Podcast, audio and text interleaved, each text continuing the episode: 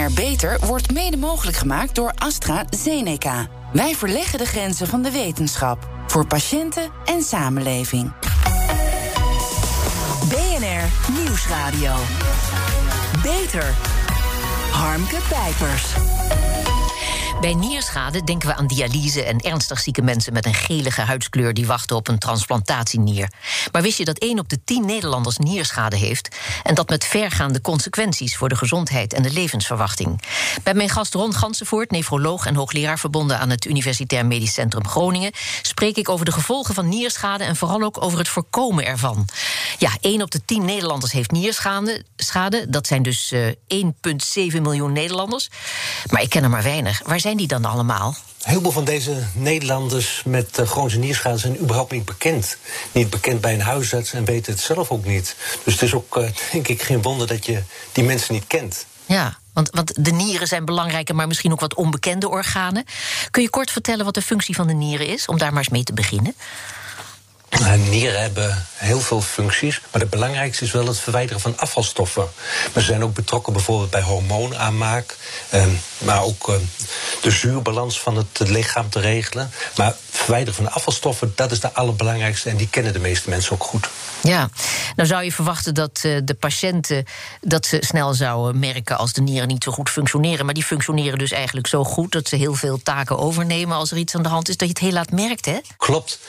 Nierfunctie kan achteruit gaan zonder dat mensen er ook maar iets van merken. De eerste klachten komen eigenlijk pas bij een nierfunctie onder de 30 procent. En dat zijn dan vaak ook hele algemene klachten. Met uh, ja, uh, wat verminderde eetlust, wat afvallen, wat kouwelijk, uh, jeuk. Dat zijn absoluut geen klachten waarvan je denkt, dit zijn nieren. Kijk, een cardioloog heeft het makkelijk. Een patiënt heeft pijn op de borst. Ja. Die weet uit zichzelf al wel dat hij naar een cardioloog moet. En kortademig, dan weet je wel dat je naar een longarts moet. Ja. Maar wat zijn nou de klachten van nierensufficiëntie en wanneer moet je naar een nefroloog? Ja, en, en wat zijn de gevolgen van nierschade? Wat gebeurt er allemaal?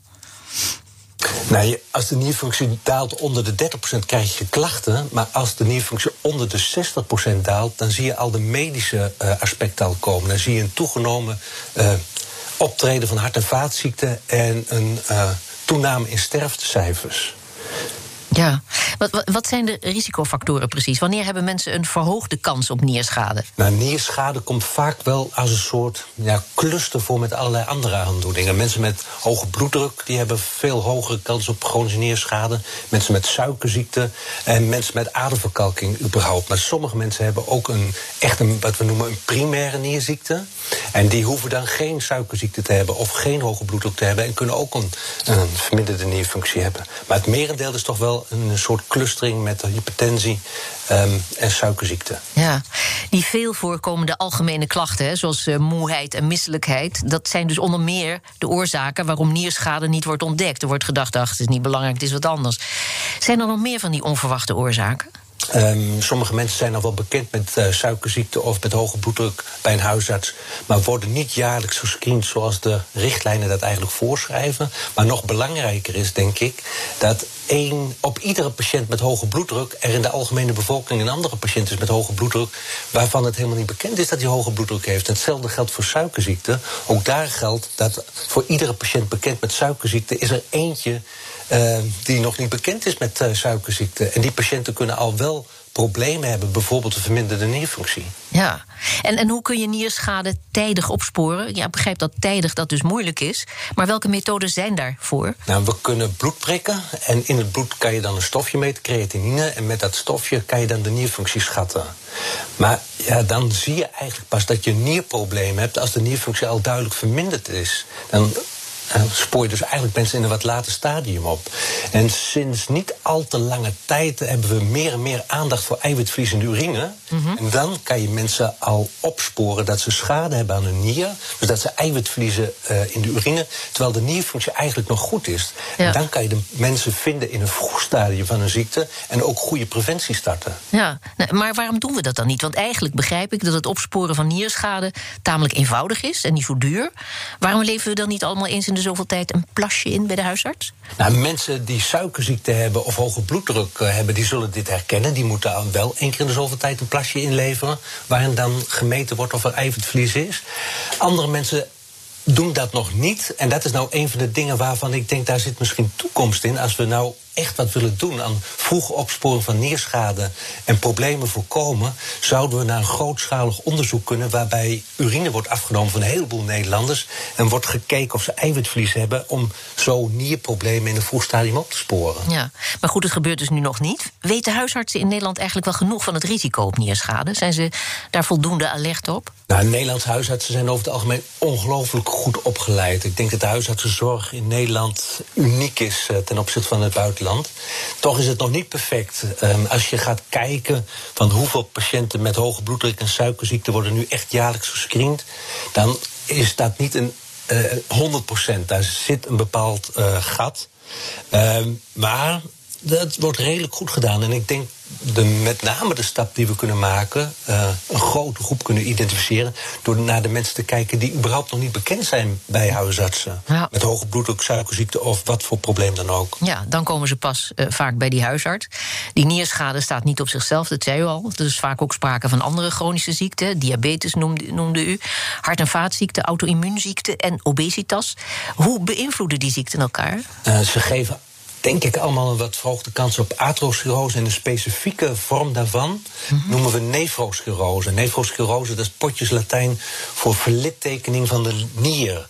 En zo zie je dat die nier schade ontwikkelt. Het filter gaat kapot van de nier. En daardoor kunnen eiwitten lekken in de urine. Maar daardoor gaat ook uh, de hoeveelheid functionerend nierweefsel achteruit. Heb je verminderde nierfunctie, kun je minder afvalstoffen filteren. Ja, dialyse, dat kennen we. Hè? Dat is de uiterste oplossing bij ernstige nierschade. Maar hoe wordt nierschade in de fase daarvoor behandeld, als het ontdekt is? Uh, Lifestyle-maatregelen zijn erg belangrijk. En dat zijn dan stoppen met roken, afvallen, goed behandelen van bloeddruk. En met name uh, bepaalde klassen bloeddrukverlagende geneesmiddelen zijn effectiever als mensen veel eiwitverlies in de urine hebben. Er zijn ook nieuwe middelen die bloedsuiker verlagen.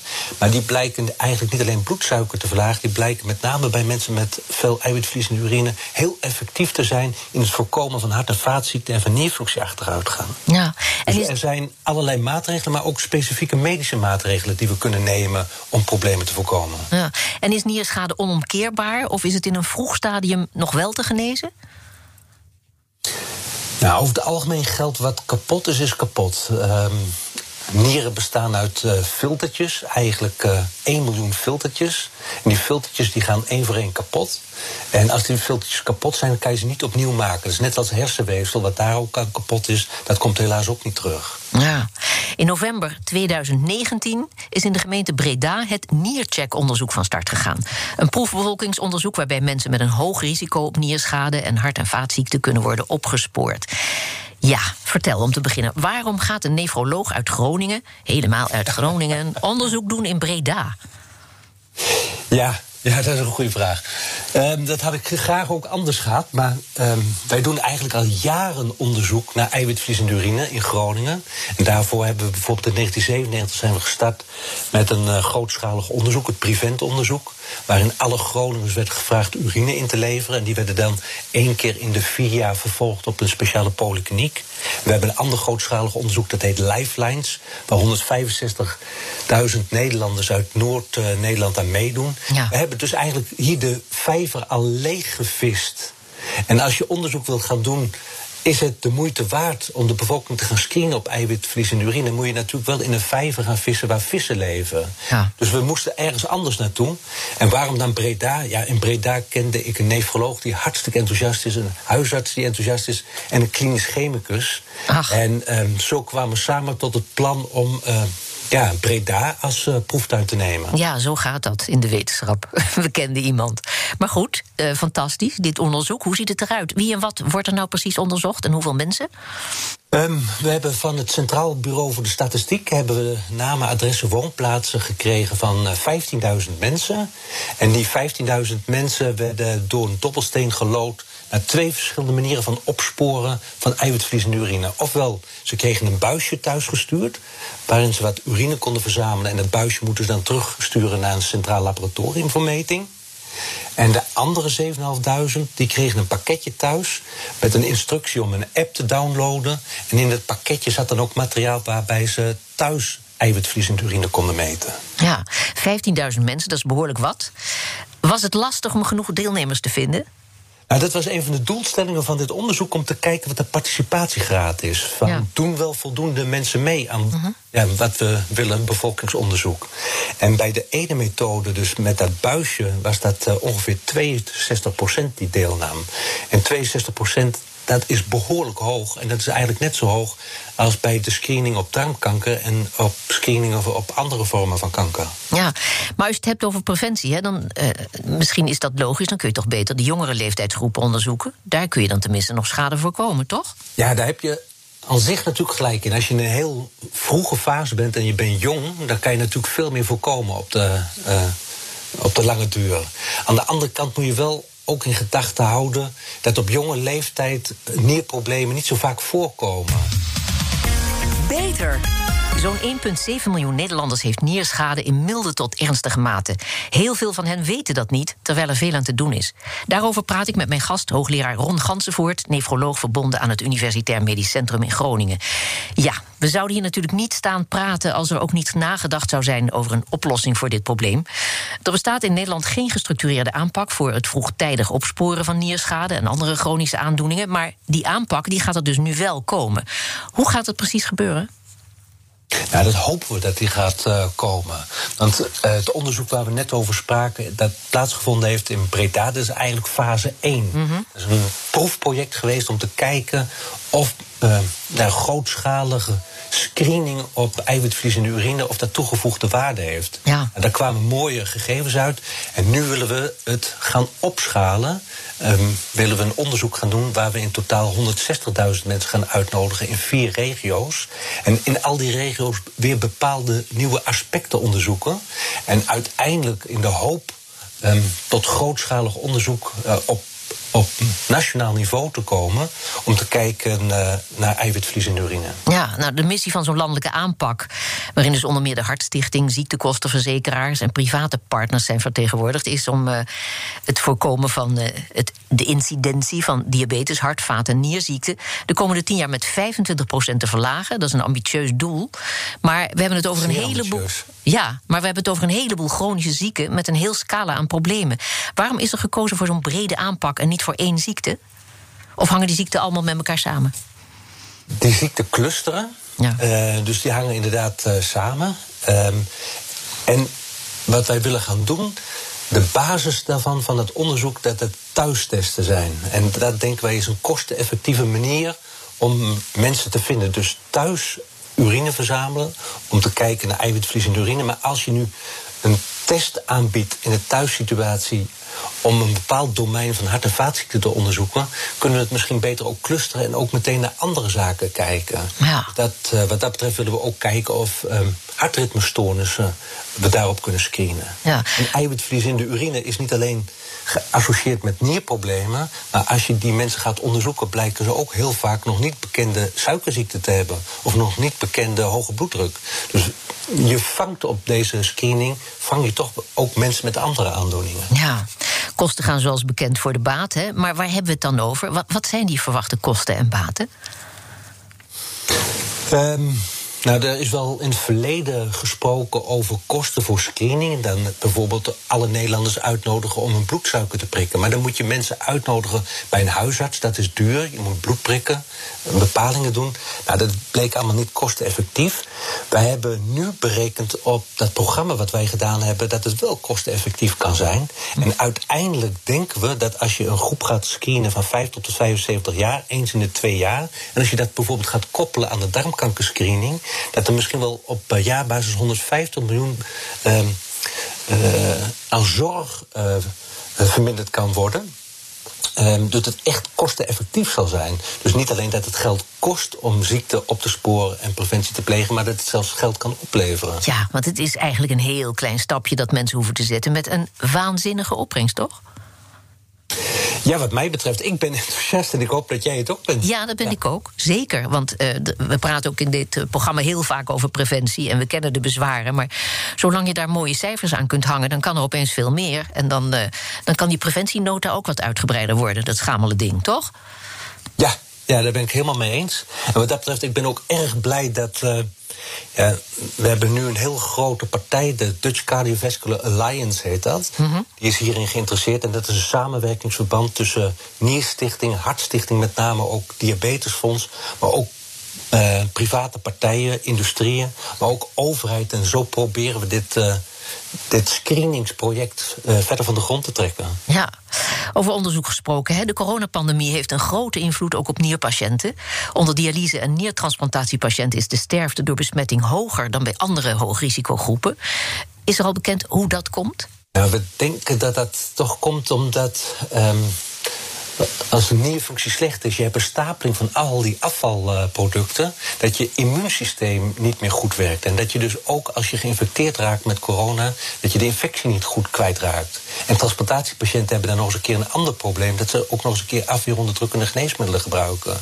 En dat dat toch samen de redenen zijn voor uh, ja, die sterk toegenomen sterfte. Ja. Samen met andere artsen in Nederland heb je een uh, databank opgezet hè, met gegevens van patiënten in heel Europa die nierschade en corona hebben. Uh, wat onderzoek je zo al? Ja, dat is een hele grote database geworden. We mhm. hebben nu daar 4000 transplantatie- en uh, dialysepatiënten in zitten die COVID-19 hebben gehad. Dus echt de ziekte ook gehad hebben. En wat we daarin onderzoeken, wat, wat de sterfte was. Uh, om een goed beeld te krijgen van nou, hoe ernstig is het probleem. Maar we hebben ook heel veel data van deze mensen verzameld. Uh, patiëntkarakteristieken, ziektekarakteristieken, behandelingen die ze gehad hebben. En we proberen nu met onderzoek te identificeren welke factoren nu belangrijk zijn voor het voorspellen van prognose. Maar ook Um, waar we misschien op zouden kunnen ingrijpen. Dus bepaalde medicatie te stoppen waarvan we weten dat die een slechte invloed heeft. Um, en zo leren we heel veel lessen uit deze database. Ja, ondertussen wordt er ook gewerkt aan een draagbare kunstnier, hè, zodat mensen met ernstige nierschade niet langer meerdere keren per week hoeven te dialyseren. Uh, zou natuurlijk ook mooi zijn. En er is ook hoopgevend nieuws, uh, begrijp ik, over nieuwe medicijnen voor mensen met nierschade. Dat tot slot, vertel. Nou, dat is een van de grote ontwikkelingen binnen ons vakgebied.